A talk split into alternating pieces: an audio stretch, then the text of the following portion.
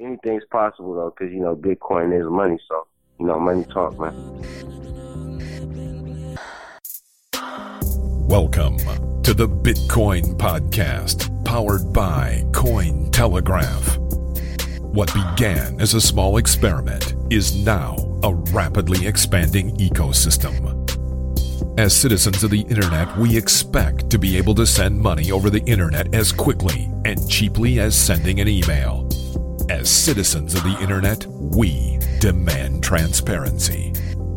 Here, we talk about Bitcoin, Ethereum, blockchain industries, fintech, and more. But we're not experts. We're just three guys in the Bitcoin community, and adoption is the only thing that matters.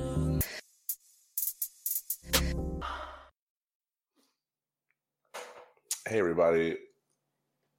Welcome, podcast episode number 99. We have a new president, new Tribe Called Quest album drop. Conor McGregor fights tonight. India's a shitty place to live, and weed is legal. First host, Percello. And I'm host number two, D. Host number three, Corey. Yep. Mm-hmm. What? Yeah, it That was, was a small recap of the week. yeah, it was a bit bananas. It was a bit bananas. Nothing know. really. I didn't notice any difference except for uh, I sat next to this elderly gentleman who happened to be of the Caucasian persuasion, and he was very openly calling Obama everything, everything under the sun. Just, and he knew I was like right. I was sitting right there. He was like, dealing with eight years this son of a bitch. I'm so happy now. Fucking dealing with that pussy guy. And I was like, dude, for real, like, it's over. and I was like, I'm, I'm sitting right here, like, relax, bro. And I was just like, I'm just gonna listen to my Tron music and fuck this guy. That's what I did. We got Um, in. We got in. Uh, That that soundtrack makes everything better. I'm gonna have every one of our listeners listening to that soundtrack before it's all said and done. Are racists? Are they just uh, super confident? yeah, I don't know. Uh, like, why would you say racist stuff next to a black person? Do they just don't not think care? it's not racist stuff. You can call a man, you can call another man a son of a bitch. Like when you're sitting next to somebody, it's not racist. I don't think he was racist. He was actually very cordial. He helped me get my bag down. Uh, but he was a Oh, dick. okay. Hope I would care. Yeah. That's a big fat dick. that sentiment Oh, yeah. feel is being spread across the nation as we speak. There's a lot of people like fine finally I can start talking shit about Obamacare. Hell yeah. Hell yeah. It's no longer thanks Obama. It's fuck that guy. Yeah. Um. Anyways, we should. Obamacare isn't. Uh, it's not fast and it's not super easy like escrow my bits. Mm, I see what you did This there. is- It's not. You like That's it? right. It's not. Yep, that's a fact. Yeah, it just it just took three steps. So here's what you do: you're going to register Bitcoin at the escrow scene. Boom. Seller ships the item, buyer checks the goods, and releases the funds. And they also offer the Bitcoin escrow with a locked exchange rate. Um, unless you're in India, everywhere else, though, you're good to go.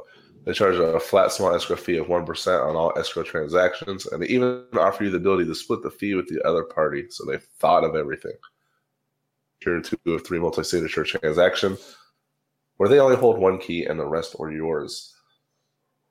There be any excuses on why not to use escrow. So start the escrow process, go to their website, and make sure stay up to date. That's uh, escrowmybits.com where you can escrow your shit.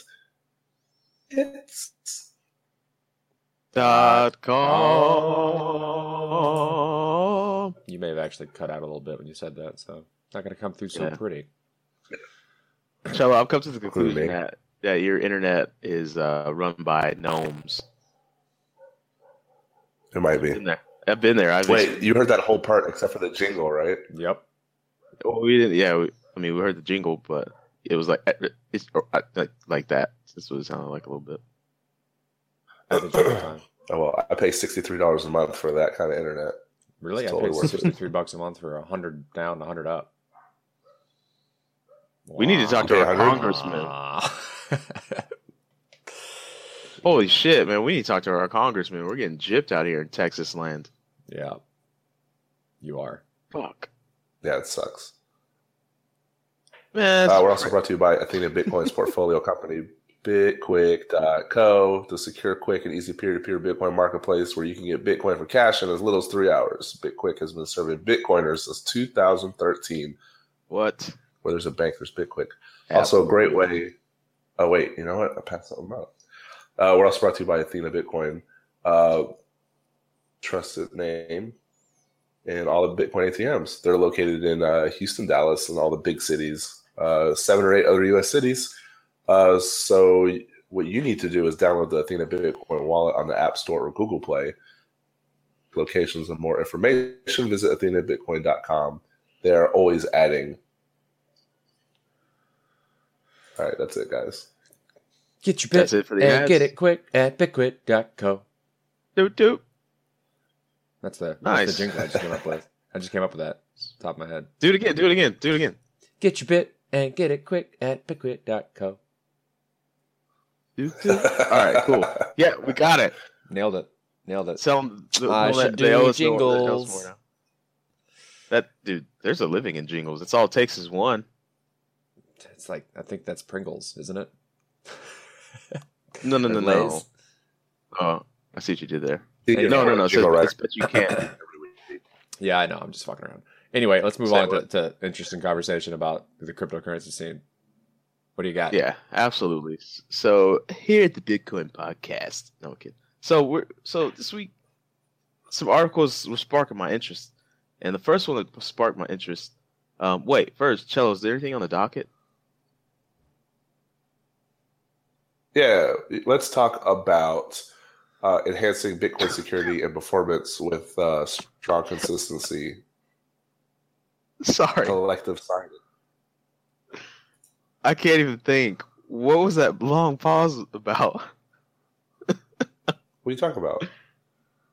You might have a Oh, maybe you're breaking out. Maybe there's a delay. Okay, we're just gonna we're gonna try and keep this smooth, audience.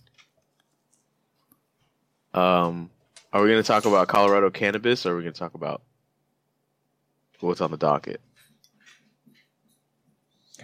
Let's open it up with a nice light cannabis talk. Okay. All right. Well, the Colorado cannabis industry, they're having a hard time finding banks to deal with them because banks are like, you guys a deal in pot, and we are not going to give you a bank account. Now, I'm pretty sure it's more complex than that conversation that I just had, or maybe it's not. Uh, but they can't get a bank.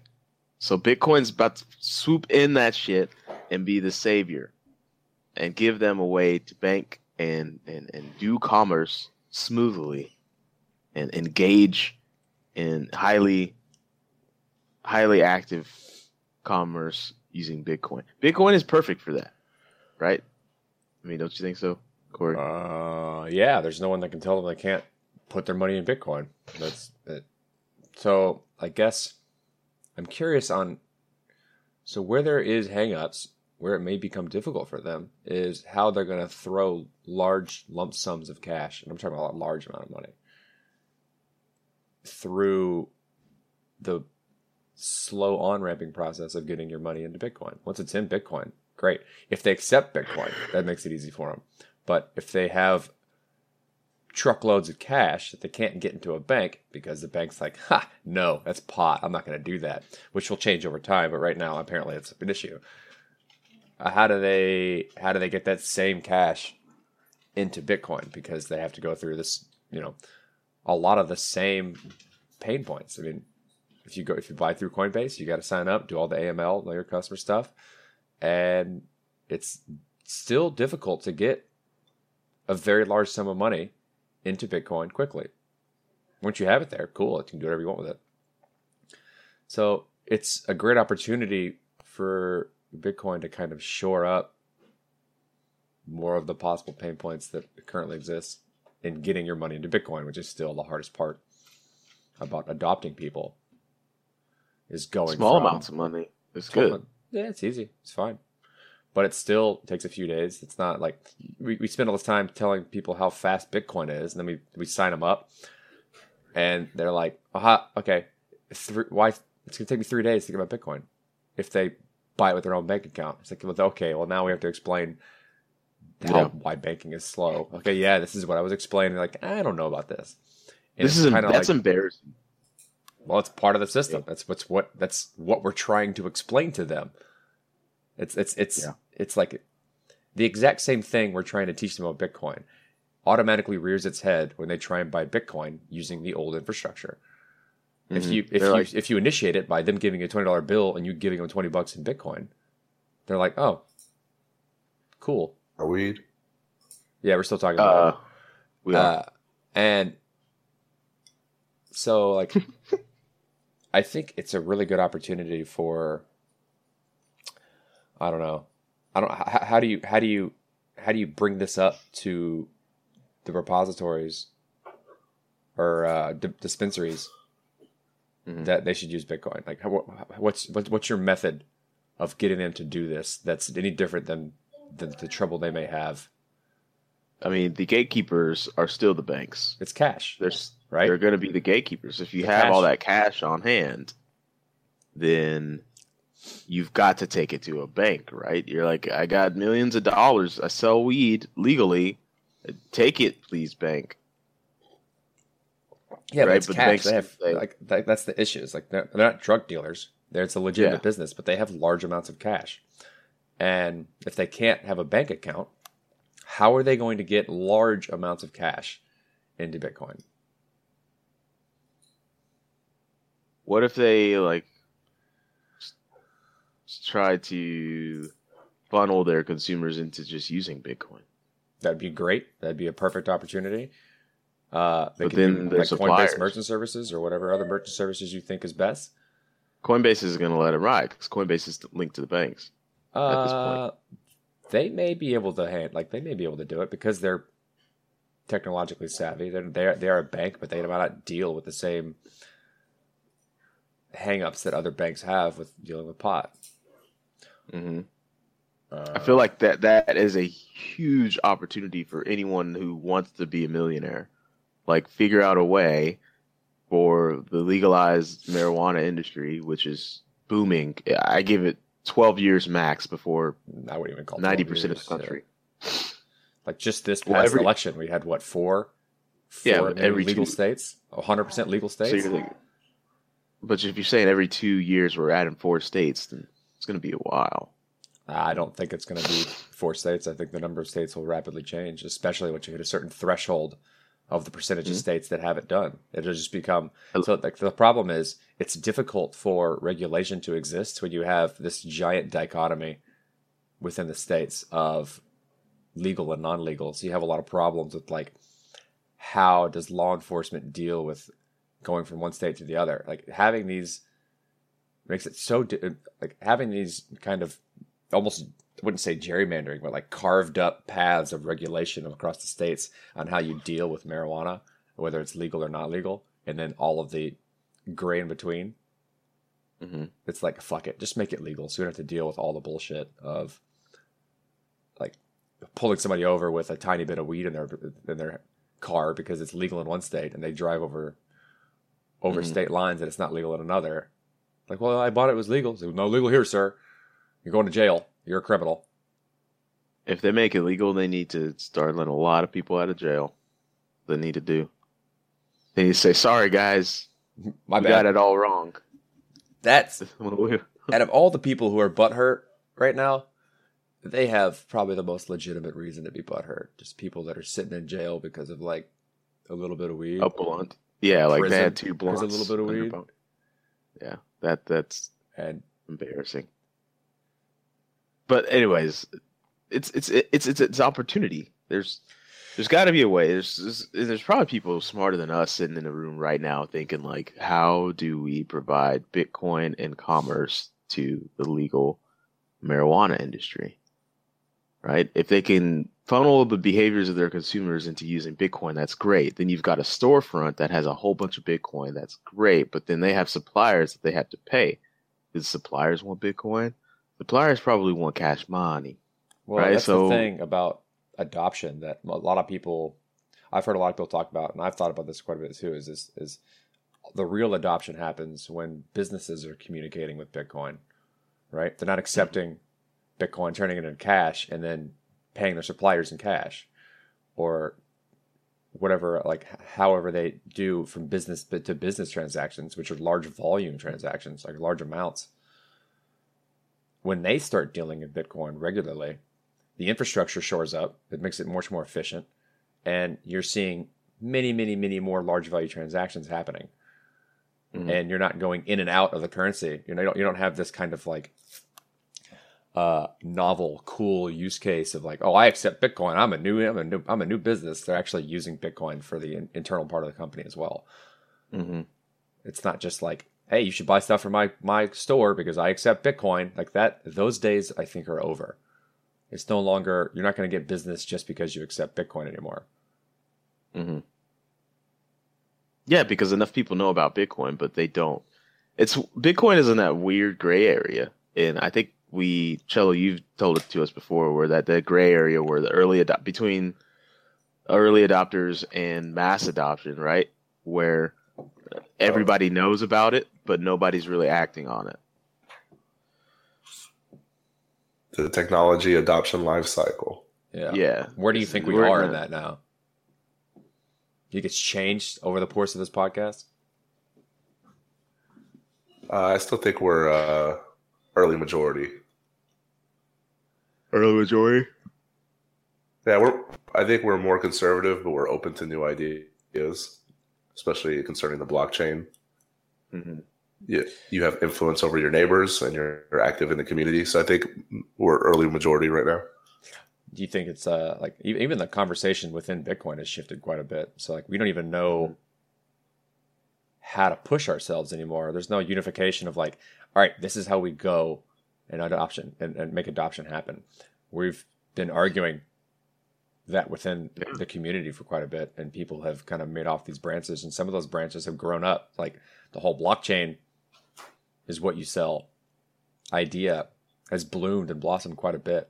It's no longer this like Yep. you know fringe idea. There's a lot of weight behind it, hmm and Definitely is. now it's a matter of like, all right, well then, where is adoption going to happen? I don't, I don't know myself. Like, I don't know. I personally think the cell is in the technology, and Mhm. then you find applications to it. Like one of those applications is Bitcoin and finance. Another application is like data management and blockchain, if you will, or Mhm. whatever network protocol you want to your your thing is doing. One of you know the like this will we talk a lot about this in the interview we have today with Golem. And that's the kind of Airbnb of computation. That's through blockchain, if you will. They have their own Yeah. network token that has value, that has a use case.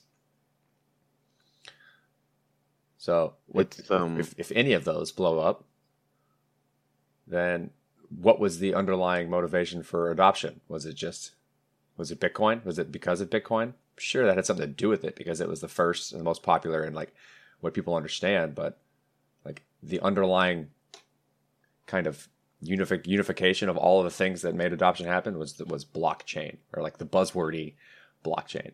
And hmm like people shy away from this like the fact that everyone's using the term blockchain right well no Yeah. shit right it you have to have some type of business Vernacular. guy or vernacular right you have to sell it somehow and you have to hmm. kind of rally behind some a few terms to sell it to people.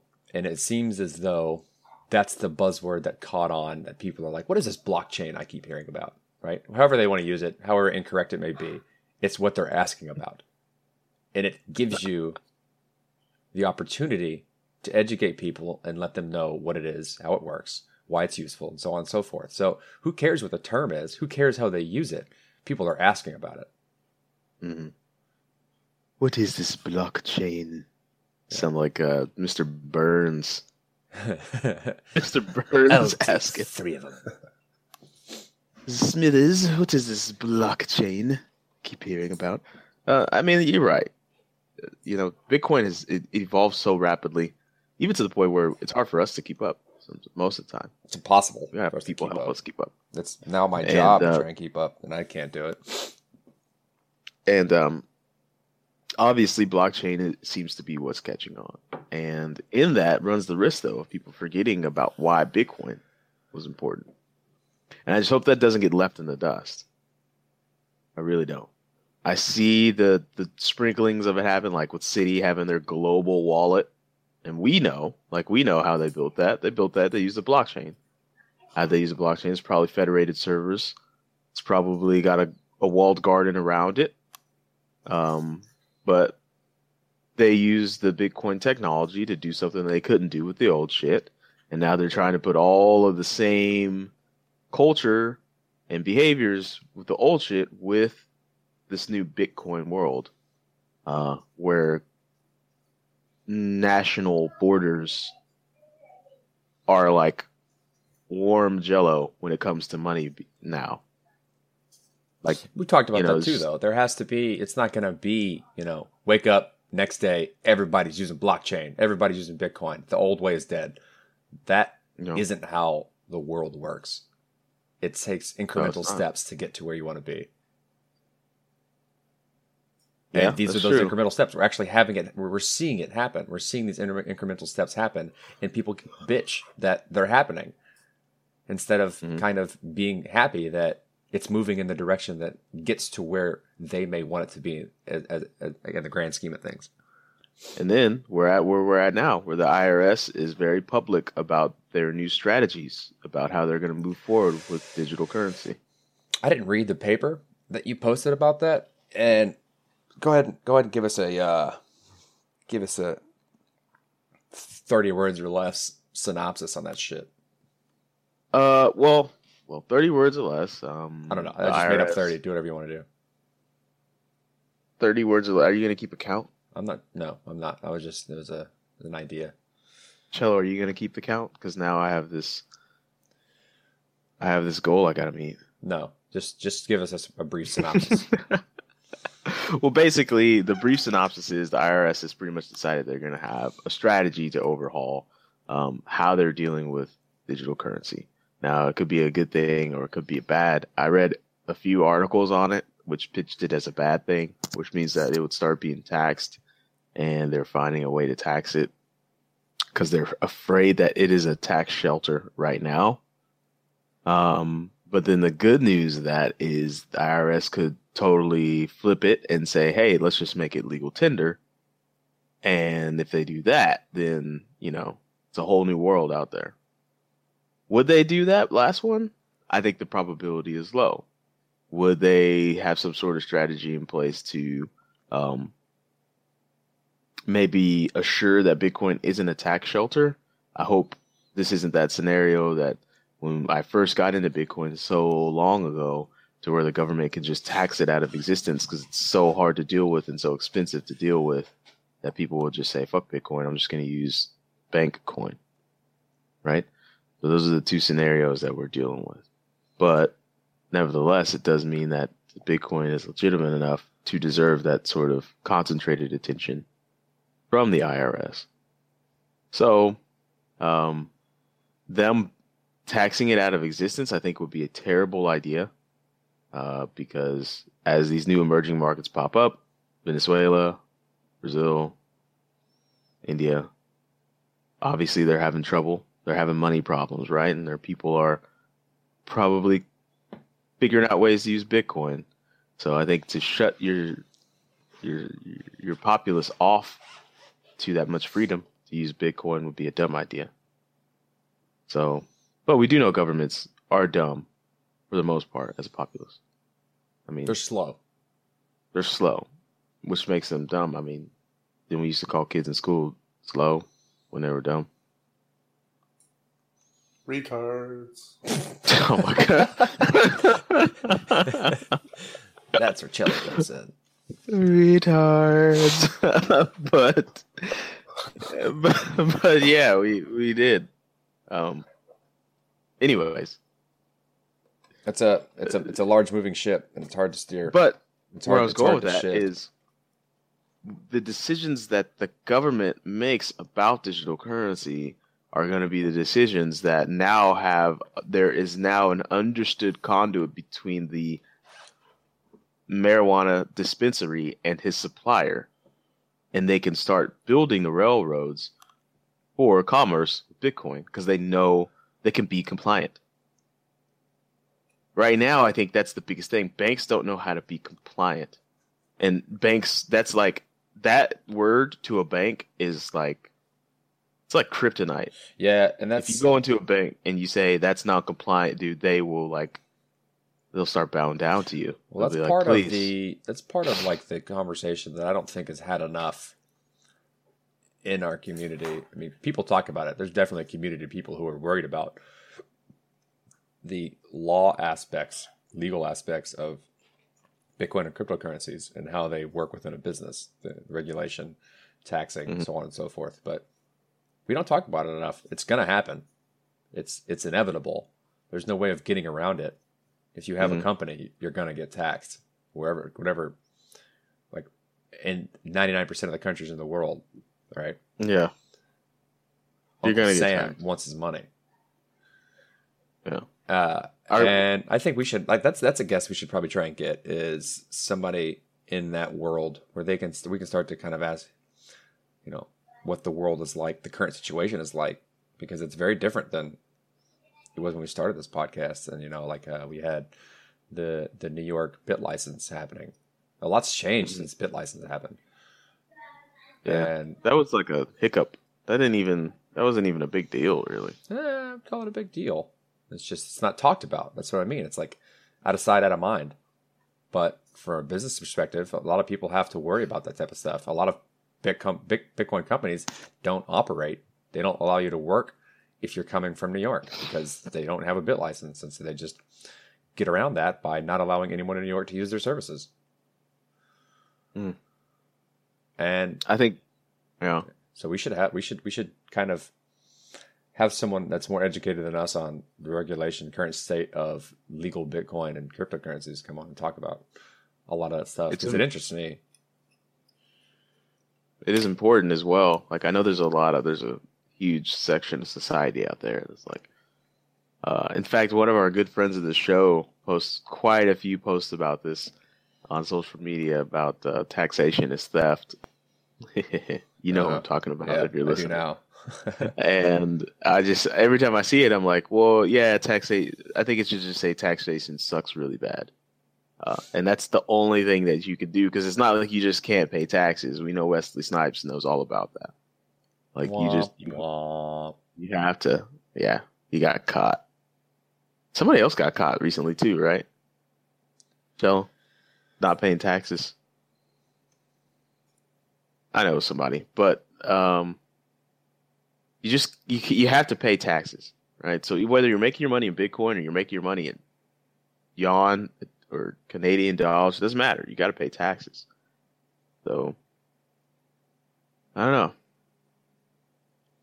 oh well, Uh, we'll uh we'll, we'll pick that up later. Let's let's let's transition into uh, our our sweet sweet interview. I was I was excited about this because this is a world about computation and uh, how people essentially buy computing time so they can it's do Skynet. computations that their computers can't do themselves. It's Skynet, bro. Yeah, it's like he dropped an analogy that was interesting. what? Which analogy? Uh, Ethereum is to the world computer as Golem is to the world's computing. Does that make sense, Corey? Yeah, Ethereum is to the world computer as Golem is. Yeah.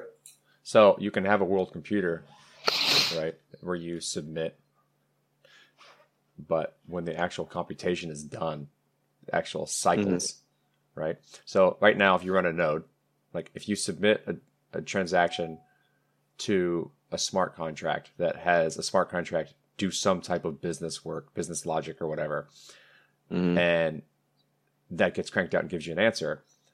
That get, then gets played on every node that's running the Ethereum the Ethereum network, right? Every node Mhm. reads that contract, reads that transaction, performs the computation associated with that smart contract, and then spits out the answer. And whoever wins that proof of proof of work algorithm then submits the block. Mm-hmm. Okay. So those computations have to happen somewhere. And right now it's on people's personal computers. So I think what he wants to be, what Golem would like to be, is the computers that those things are run on. And so right now, you by running an Ethereum node, you get paid in Ethereum if you are mining as well. But you could also potentially in the future get paid to be you can just essentially have your idle processors run whatever computation someone wants to submit to the network. So you run the Golem network also on your computer, right? And so you just have essentially idle processing power. So you're not you're not Mhm. using your computer for a while. You step you go out to dinner. Your computer's just going to sit there. Why not have your computer also do work for you and run computations that other people would like to kind of offload because their computer can't handle it Mhm. and they pay you for it. Just like it was, a, it was what they did. They did Fold at Home and the SETI project for PlayStations back in the day, where these massive calculations would be dispersed across this network of computers, and then they'd send back the answer. And back then, it was just like, oh, cool, I'm contributing to a project. Now, it's my idle processing power that I'm not using is making me money for people who Mm. need to do computation because they can't do it later. And that could be running the Ethereum network, right? You get, get not you get paid for running the Ethereum network too. That's kind of what that idea was for them. But you got to start somewhere, and it's nowhere near that yet. It's going to Cool. be like, let's render this image. Okay, my computer Mm-hmm. can't do it, or let's ren- let's render these thousand images, spread that across the internet. Each you know thousand computers takes an image, renders it, sends it back, and they get paid for it. Hmm. War along that. I feel like this. lines. I feel like this could really help Hollywood. Right? They do all that CGI, and the price has gone down on CGI tremendously since Jurassic Park. Right? We. I remember when I was a kid, they used to say the, the computer-generated imagery in Jurassic Park was so many millions and millions of dollars for so little hours of work, and that's gone gone down tremendously to where, like Jurassic Park levels of CGI are now like on television shows. Television Yeah. shows has some great CGI now, and so people with lower income to kind of still contribute or be a part of the conversation because they can now afford the computation to do these types of things. It's like, for, Yeah. for instance, let's let's take this into the realm of scientific computing. Uh, when I did when I worked, uh, did my research, I'd have to submit my jobs on supercomputers. So you know, clusters of thousands of cores. And by cores, I mean like computer processors linked together so that I can run my jobs across them, which takes, you know, days to, to finish. And then after a couple of days, I get my answer back and then I redo it with a different job, so on and so forth. But buying that computer time or even just getting access to those computers is a really difficult, painful, and expensive process, which usually makes you have to go through creating relationships with uh, universities, acknowledging them on papers, paying them a lot of money, and so on and so forth. Where at so right if you, if you would like it's a very centralized market the computational power because it takes a lot of money to run these these clusters Mhm. and you need some attribution to like you know if you if you're running this giant machine you would like people to kind of pay you for maintaining it which is reasonable but you have a very centralized market of computation uh, over time if you have markets like these then uh, you can decentralize the computational power, which also allows people to get into this type of work. Because right now, only scientists with these relationships, scientists who work for schools who have these relationships with other schools that have clusters, can do this type of research because they're the only ones that can run they have access to the to the computational power. But if you decentralize the power and allow other people to get into it, then you allow other people to do that type of work, which makes the whole, the whole field or discipline further because you have more people trying to do it and you have more ideas being spread, so on and so forth. But they can't currently do it because they can't get access to computational resources, which means they can't contribute. So the entire scientific community, given the beautiful world that is painted by Golem, could then have easier access to large amounts of computation.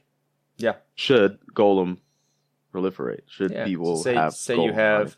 You have this idea. Let's let's keep going along the, the vein of, of of scientific computing.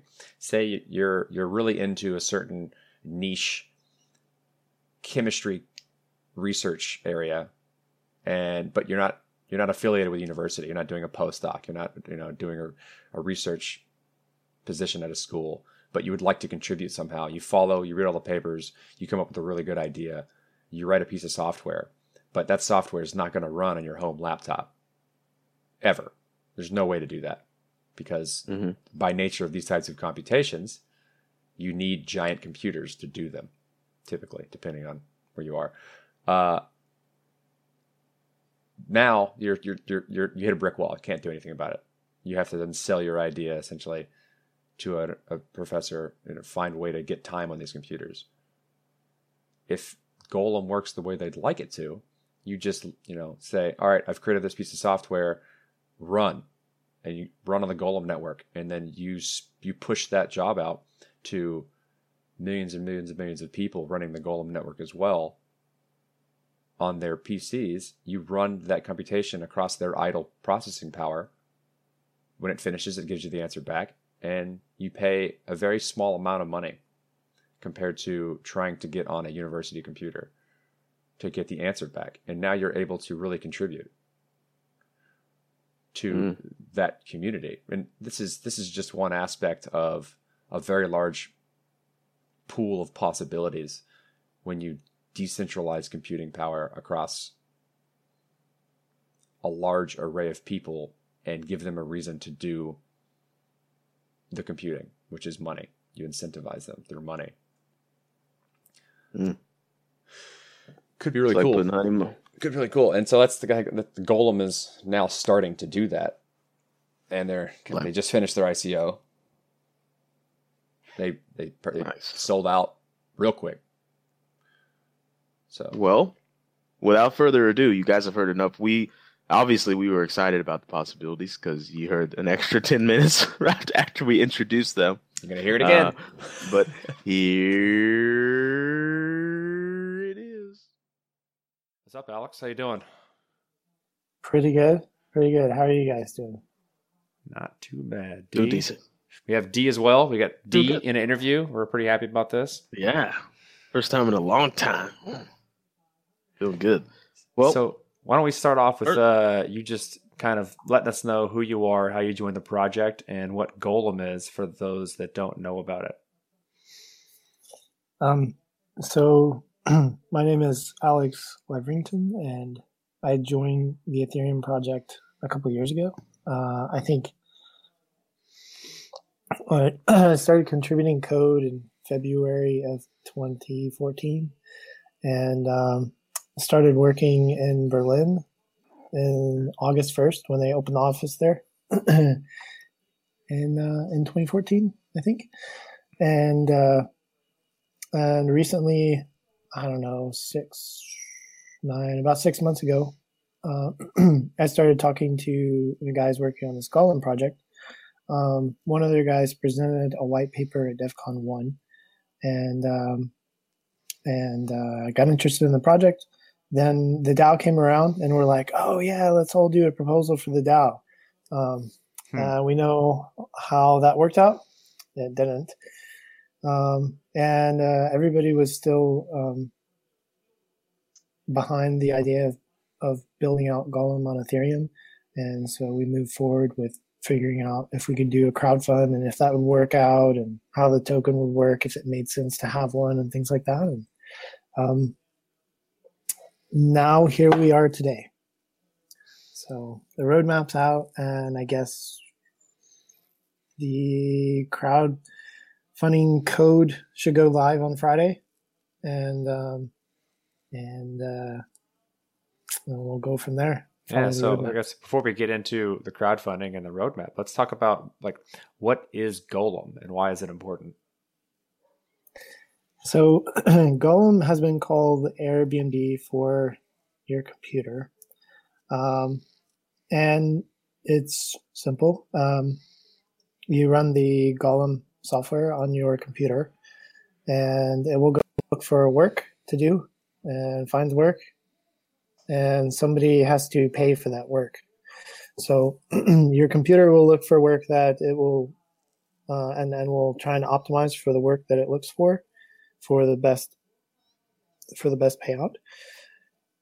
And uh, and then on the other side, uh, obviously, the applications and systems wanting work performed will try and uh, price it accordingly so that um, so that the work gets processed. And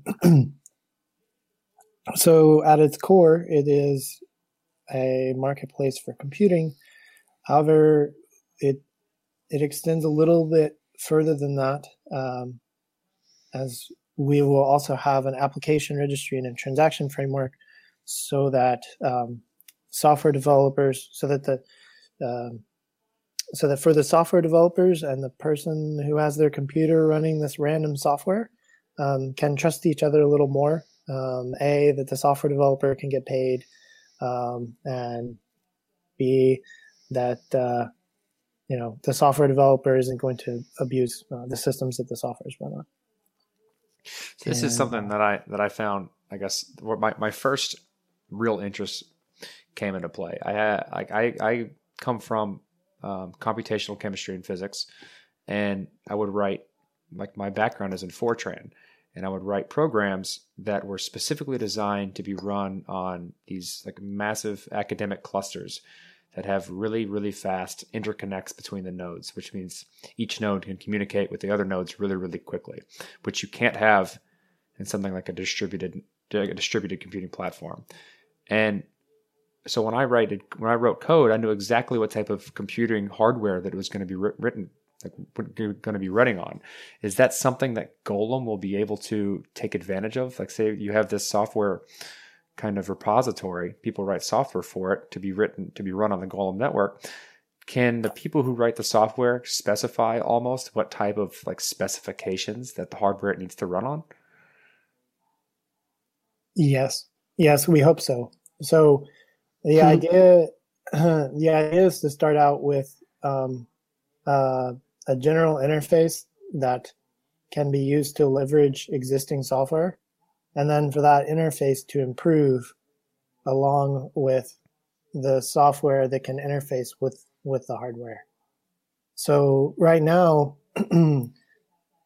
i assume whatever you worked with was also dependent on some proprietary software layer interfacing with the hardware so that whatever code you were writing it would um, mm, it was probably dependent on some kind of software environment. Um, and and I would hope that that kind of software and, environment or that code that exposes the hardware environment um, can be exposed to this general uh, you know peer-to-peer compute network yeah typically it would be like every every academic cluster that i would work on uh, had configured their cluster in different ways. They, they typically had two different types of core software, how they compiled the Intel Fortran compiler to their machine specifications, as well as what's called MPI, message passing interface. And that's essentially how the nodes communicated amongst themselves.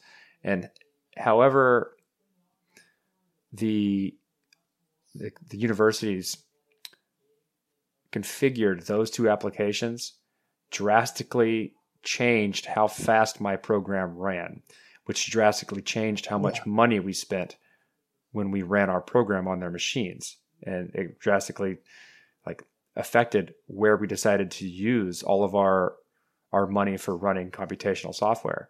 And I would imagine that any distributed computing platform will have to have like I don't know like it, this is like the the difficulty I see is like where can you increase your efficiency gains? Because you're by distributing the computational across everyone's computing resources you're trying to find the most efficient way or the cheapest way to run the computation that you may want to do. And how you do that is going yeah. to be interesting. Yeah um, so there's that is where the application registry comes in to for the developer and or the compute environment to advertise um, how it's configured. Mm-hmm. Um, so it it's really oriented around the software, um, and I guess w- without going in into into a lot of details, we could look at say you have one piece of software, but you have it configured two different ways. Um, well, the initial version of Golem, everything is with Docker. So this is like two different Docker images. Oh, okay. Um, so what's interesting is if there's a university that has idle compute resources and you have a configuration that works well, but you don't have enough machines or maybe they're already reserved. So you go and deploy this at another university and is that university going to trust you to deploy it? Well, maybe. Um, are they going to let you do that for free? No. Certainly um, not. but if if if they had some network where you can say, hey, like we're gonna, you know, we'll like pay for this compute if you, you know, um, if you load the software configuration on your, you know, systems, then you know they they might be okay doing that, o- open to doing that.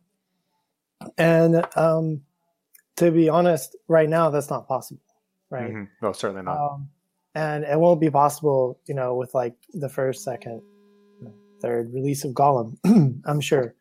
But um, I think that that that the gamble, and I, I think where Golem is getting things right, is that those software tools have improved a lot. Um, I, I'm I'm guessing that that whatever you worked on before, maybe five or ten times easier to do now than it than it was you know five or ten years ago.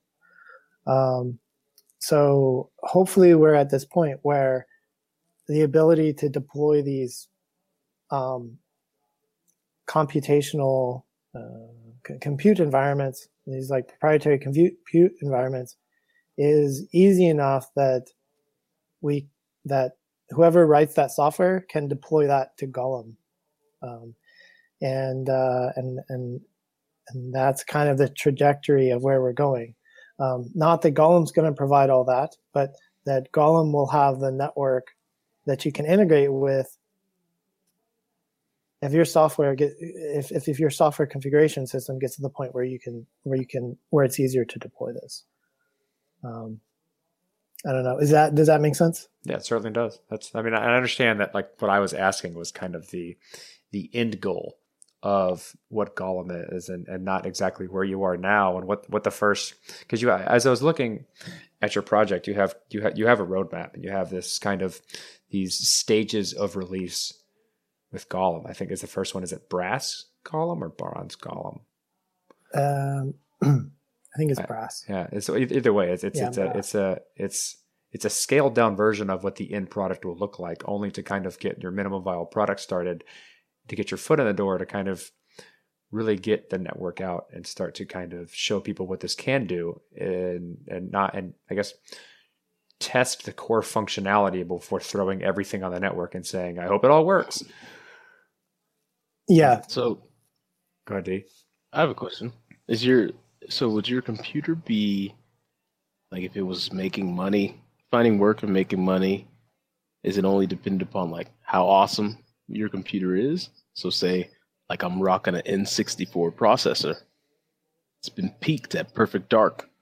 But then I open up this Golem software and everybody's like, "Nah, man, you got to you got to run Call of Duty Infinity War." Like am I not since I'm not contributing because the processing isn't good, do I not get paid as much either?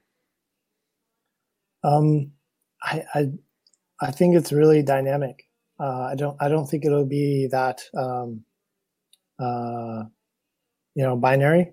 I, I it um, so, for example, NVIDIA GPUs are better at some things than AMD. Well, that's how it was uh, a couple years ago, um, until the Maxwell chipset or something like Mhm. that. Yeah, definitely. Um, and now we see like Intel is coming out with CPUs that have a built-in FPGA on it. Um, now, if I'm not mistaken, like if you have an FPGA um, embedded in an Intel chip, that FPGA can be only configured for one application at a time, um, or one specialized uh, circuit. So, um, you know, I um, that now that doesn't answer your question. Um, we have that. We also have um, like NVIDIA worked on a, I think like a machine learning processor or something. Google has even worked on this specialized hardware. So um, it's going to ultimately depend on the hardware environment of your computer and the software developer's ability to utilize your system um, and or the software developer's um, preference for a certain hardware environment um, or the um, the requester.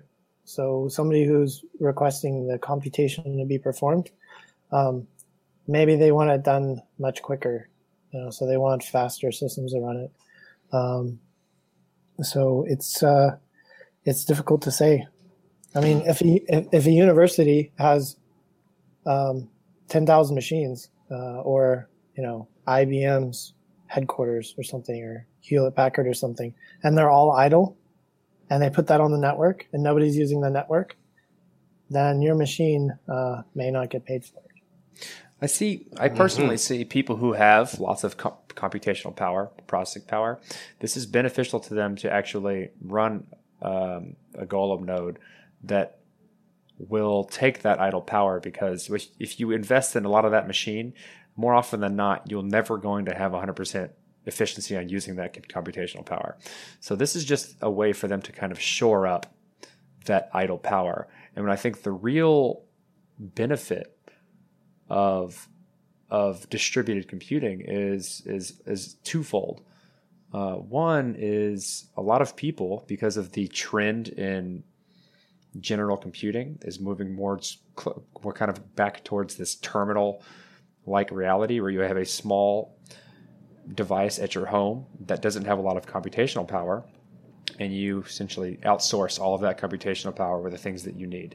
So, for instance, say I'm some type of uh, I'm creating animations and I want to render my animation. Uh, that may be difficult if I don't have the computational power to do so myself, or expensive if I want to try and pay someone else to buy that computation. With something like distributed computing and the Golem network, I can just click a button on my computer and have it done at a very, very reasonable price because I'm not paying a specialized service to do it. I'm essentially getting the fair market price of whatever that specialized computational job is because there's a lot of people competing because they have idle processing power to do it. Am I right about that? Yeah, yeah, and there's I think there's a couple of other interesting things as well. Um, one is uh, that open source software is the quality um, and traction of open source software is greater. So for projects that are developed by communities um, and not large organizations, uh, they may be able to do things that before they couldn't do. So um, if you wanted to render some silly movie, uh, you know, at one point you could have a really low quality version, or you could, you know, pay a bunch for Amazon or something to render it. And now you might be able to render it at a lower priority, but still um, render it using this network. But the other thing is that um, sandbox environments are also getting better, and as as sandbox env- environments improve, then um, companies that create proprietary software may be more comfortable deploying that proprietary software on something like Golem. So, like right now, if you were to download, if you were to run some proprietary software for rendering, um, you're probably not going to pay. You know, either you you you you may pirate it and you don't pay for a license, or you may not be big enough to you know even like run it and use it. So um, these proprietary software solutions may be able to be used um, by people where previously they, so Hmm. altogether altogether I, I think it just creates um, more options for uh, for compute oriented applications Nice. Wait, did we lose Corey? No, sorry, my dog was barking. I muted my mic. what, what the dog what was the dog asking Uh, my wife is walking down the stairs and she does apparently doesn't like that, so she barks. uh, yeah. Can't so- have can't have people I- walking I- downstairs. do you see do you see the value in a lot of this coming from the people creating software on this network and the and the value coming from like the community around the software that gets deployed on Golem or do you find it in like uh, where, where do you where do you see the majority of your environment or users taking advantage of your network Um, initially, um, initially it will probably be used for the uh, video industry for two reasons. Um, the first is that the the team in Poland has a lot of experience with this, and the second is that it's the it's it's a use case that is in high demand and also requires a lot of computational resources. So um, things like machine learning and computational chemistry, um, that stuff may be in high demand and require a lot of computing, but it also requires very specialized engineers and software developers and scientists.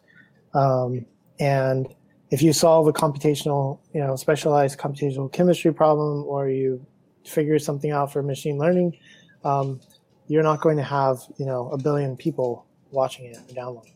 You're definitely right. Um, It's a small yeah. amount of people doing a very large amount of computation, and it's very specialized. Like the amount of the type of work that I do, the type of software that I wrote, did a lot of compute hours on a lot of clusters, but it didn't. There's only a, f- a handful of people that ever and will ever use that software. So, in terms of a community, you don't have a high demand for something like that. But for generalized like image processing or video processing, that's that's massive Yeah. and Yeah. it's also much much much easier to do but when people write this software what languages do they write it in is it something that they're going to have to like do i have to relearn a language like solidity or a low level language like fortran or c Um, well, it depends on um, on how Golem progresses. Initially, everything will run inside of a Docker environment. You could run anything that doesn't require networking, wow um, but but you also have to get it whitelisted. So, no, well, you don't have to get it whitelisted, but you have to convince compute providers to whitelist it in order for, for them, you know, to run it. So. Is there any type of like, hmm. expansion to something like that where you can do networked applications? Because lar- you have two types of hard difficult computation. You have something that can't fit essentially on a single computer it requires a lot of computer resources so you're forced to spread it out across many many resources. Or you have something that you need to do many many many many times that just take a very long time. So you spread that work out so you have work that needs to talk to each other that's spread out over a large computing resources and work that essentially doesn't need to talk to each other that's spread over a lot of computational resources. And the way i see it golem network can only do what's called uh, embarrassingly parallel work where you can just throw work across a bunch of a bunch of different processes. When they're done they come back and you have the answer. Am i correct about that? Yeah, yes. So this is the aspect that I'm most interested in, and um, and one of the reasons I uh, that I was interested in the project. So at Ethereum, I worked on the well on the peer-to-peer network code, um, and in the time that I was there, we were able to implement the things that were needed for Ethereum. Um, but we didn't necessarily get to implement all of the network layer um, functionality and features that we wanted to because they weren't essential to Ethereum. Um, so one of those is this dev P2P layer where you can have connections between the applications in a secure way that um, that doesn't necessarily use uh, TCP/IP. Like obviously it runs on TCP/IP, but um, it's not SSL and it's not TLS. So and and all the nodes are aware of each other on the network.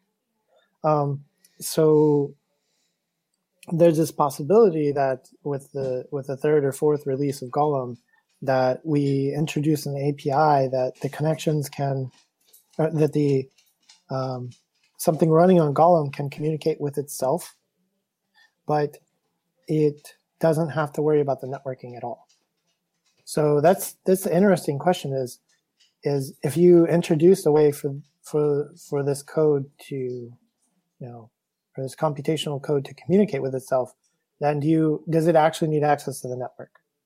Um, and uh, and and hopefully it doesn't need that. But if we you know if there's enough demand and and there's enough comfort around the security of opening up net general networking, then we might do that. But the problem is, is that if we do that, then and one large application has a bug, then you you potentially have a very large botnet running on high performance computers. yeah, I can see the issue there. Yeah, this could be bad.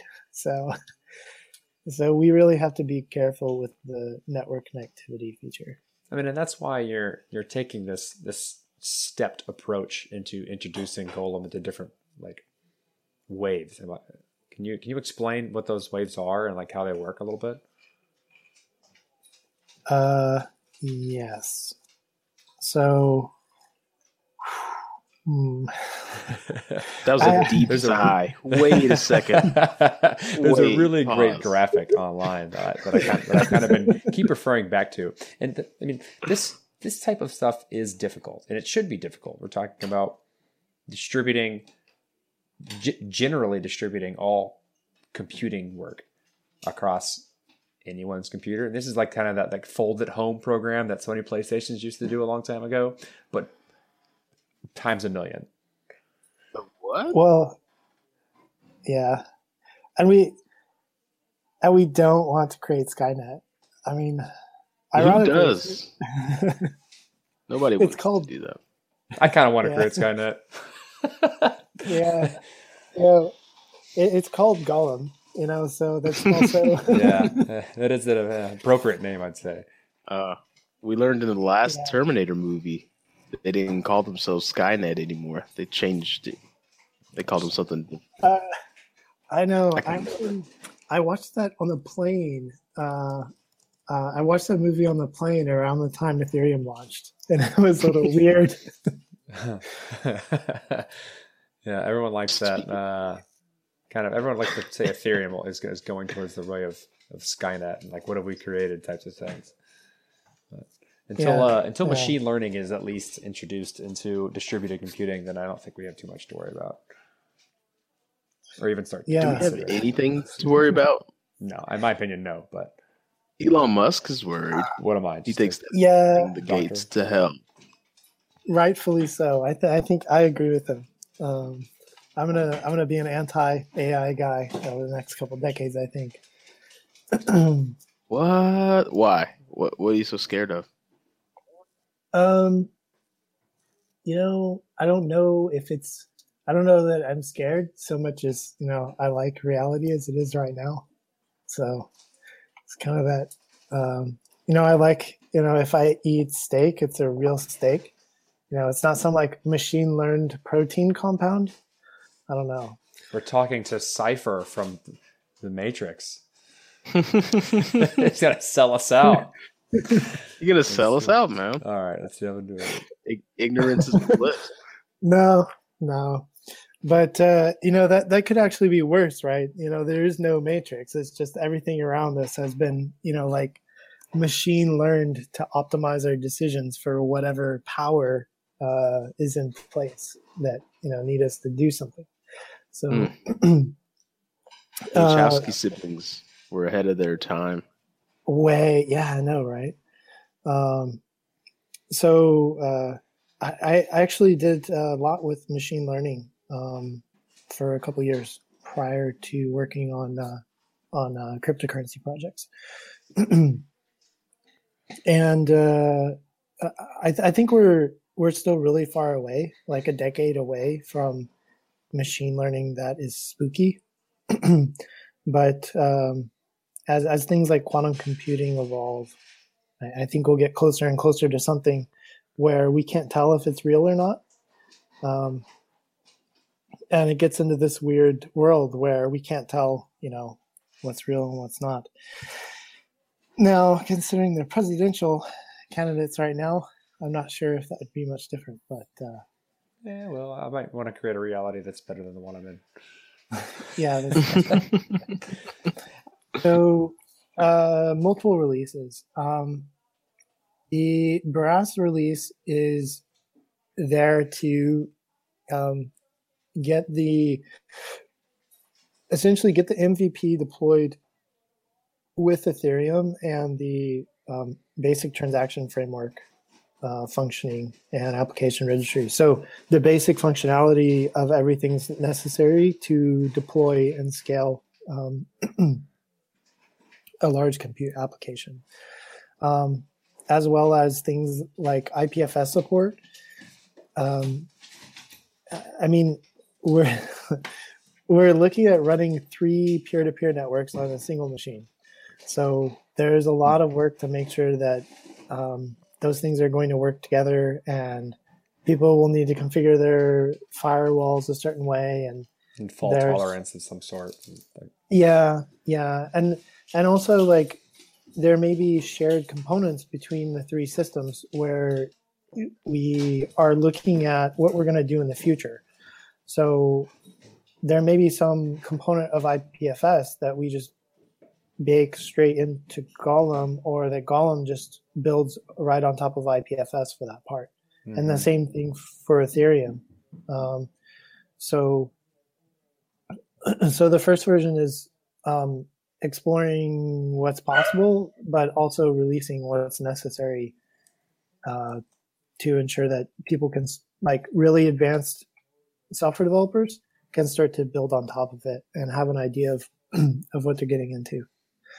And then Clay is the second one.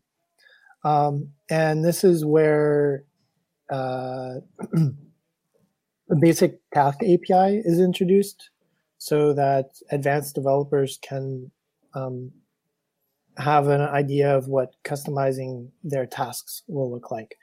Um, and I'll get into that in a minute, I think. And then a functional application registry where people can see the different applications and, um, you know, check if they want to run it or not. Um, let's see, virtual machines for sandbox environment instead of just Docker, better user interface.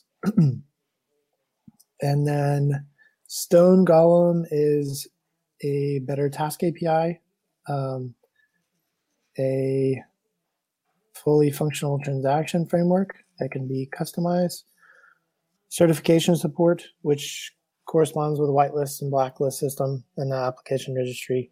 Um, so that is basically um, it, it it's pretty simple um, but uh, like software auditors and security uh, experts can analyze software and say oh hey like this software is secure and if if if they have enough reputation in this regard then they can sign off on the on the version of an application that gets deployed. and then this way, the compute providers can just trust those parties, like whitelist those parties instead of instead of just whitelisting a software developer or an individual application.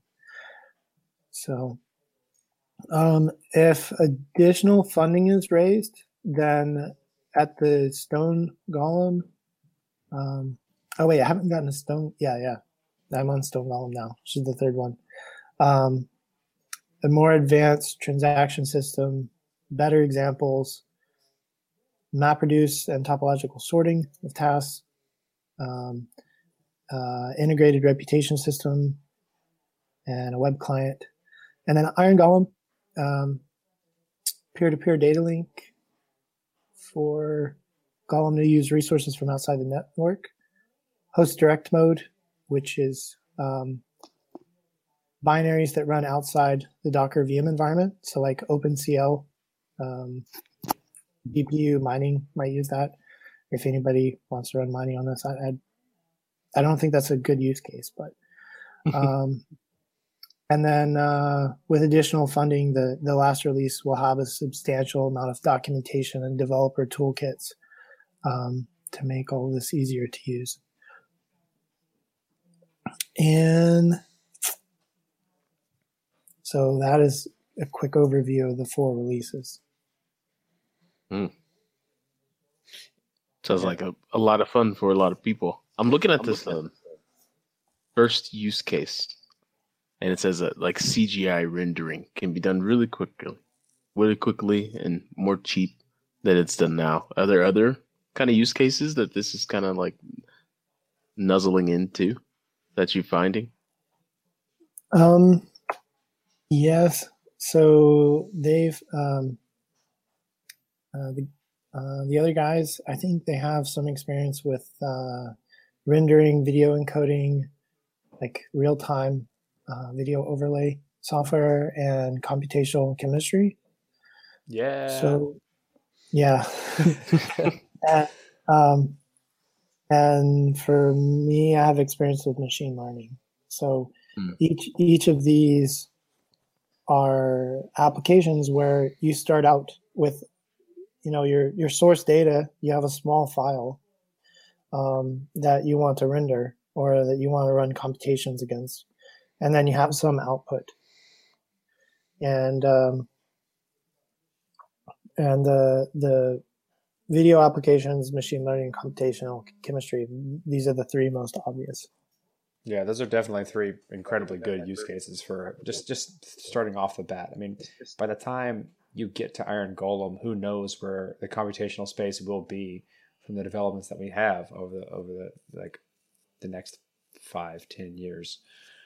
Um, like it's like what like I'm I'm kind of curious that we've talked quite a bit about the kind of technicals and like how golem will work kind of who who's going to be the main maybe um, users of this and who's maybe will end up making the most like initially make money or who, who will find it the most useful. I'm curious kind of like what the vc pitch is. Like when you have to sell this kind of to people who may not be into techie stuff. I mean, I guess well, everyone in the Ethereum network kind of has a techie space, but in in the end, you want this to be usable by people who don't care about anything on the un, like underneath it. Do you have like, or does someone within Golem have this like fantastic business VC speech? Well, I, I can't I can't speak for anyone um, personally, and and why I was attracted to it is um, if we look at open source peer to peer software historically, um, uh, there's a saying that software is eating the world, or um, but it's uh, it's starting to look like peer to peer software is eating the world. So um, BitTorrent started out, and that became really big. I mean BitTorrent traffic, I think, still may be the number one traffic on the internet. Um, and um, and uh, Bitcoin came out, and oh, you know, oh, it's just a little cryptocurrency, and you have to have a bunch of storage to run a node, and it's really slow, and you have this double spending problem, so you have to wait, you know, thirty minutes or ten minutes or whatever. Um, and yet, these applications are you, you you can't turn them off and they um, and and they're useful and they have integrity and uh, and they have as much time as is needed to proliferate so um, so for Golem, um, it doesn't need to do what cryptocurrency does, and it doesn't need to do what BitTorrent does. Um, but I can see Golem uh, taking over the data center compute space, um, similar to how Bitcoin is affecting uh, financial markets. Uh, or my, I don't know how to describe what Bitcoin's doing, but yeah, uh, its its use case in money is is slowly creeping its way into all of the things that are tied in with money. Yeah, well, it's it's weird, you know, like as as as Bitcoin goes up, uh, like all of the major currencies are starting to like float at the same value, almost one to one. It's weird. Um, mm-hmm. But uh, um, so to to boil it down, the simple thing is is um, there's an incentive to run Golem on every machine in every data center or every um, performance computer in someone's home. Um, and because that incentive's there, we, we have the potential for, for it to be deployed at this scale. Um, so that's one aspect. The second aspect is that um, if we even have a little bit of traction, that amplifies software developers being able to deploy their software and monetize it. So one of the things that like the the transaction framework does is it lets software developers monetize like microtransactions within their software or hmm. or, or just individual parts of the software um, and it also makes it easy to to distribute the functionality of their software on this you know random golem network. And that's that's something that didn't exist before. And so hopefully there's enough incentive there to to, to bring in the software developers. Nice. And uh, yeah. So the, the the challenge is going to be um, the the the companies that pay for computing right now um, you know they hire a developer or they install some software and they deploy it to aws or they deploy it to their servers or whatever and universities and getting them onto software or getting them to um, to build their infrastructure on Golem. So that's I think where the biggest challenge is going to be. But as we get traction there, I, I, I think that's the VC pitch, right? Is we're just going to be the generalized interface for distributed and decentralized computing. It's a great place. I have a challenge be. for you. It's a tough challenge. Oh no. It um it could be the toughest challenge you've had ever in your life. Um no I'm kidding. That's Is it eating spicy food? I got that on lock. it it's not, but it is Good. it is pretty difficult. Good because if, if, it's really um, spicy food, I'm I'm out. Done. yeah, I like how we went straight no. to that. Fuck that! I'm not doing that ever. no, no, no, no ghost peppers. No ghost peppers. Oof, those things. That's not even. I don't know why people put themselves through that level of torture. But anyways, can you describe Ethereum? You gonna just leave it there? Ten words or less. Okay. Just ten. Yeah. it's a tough one. It's spicy. Yeah. Yeah. Um, Ethereum is a internet service which provides crap that's seven words. Yeah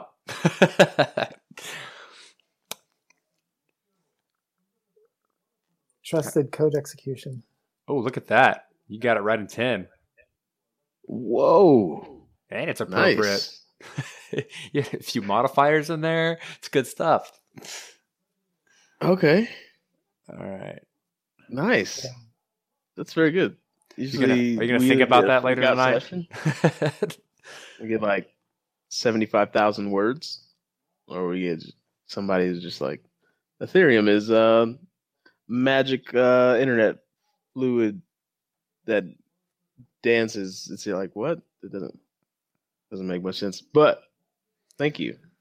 Thank you for keeping it clear. All right, Alex. Uh, that's about wraps up the show. I think that can kind of that, that last things we were talking about concisely puts it in a nutshell for those who are listening and and uh, maybe got lost in the weeds for a little bit. So uh, appreciate you coming on the show, and we look forward to seeing what Golem does and and how it grows. And uh, I look forward to kind of playing around with it with like my computational resources and maybe developing some software on it. Yeah, yeah. Well, thanks for having me, and uh, um, be sure to check out the website um, on the 10th and the 11th if you want to participate. Yeah. In two days. If you guys are interested in joining or contributing to the Golem network, throw your ether at it, and you can. Yep. Yep. And wait, we'll, not- we'll, it'll it'll create Ethereum will create magic Golem network tokens if you send it your magic ether. No, there you go. Can't explain There it, it any better than that. And later, that magic golem will grow into a large beanstalk, and you can go rob giants with it. So I don't know where I got that. That was terrible. We've got to stop. We've got to stop right now. and we're done. All right. Alright, that's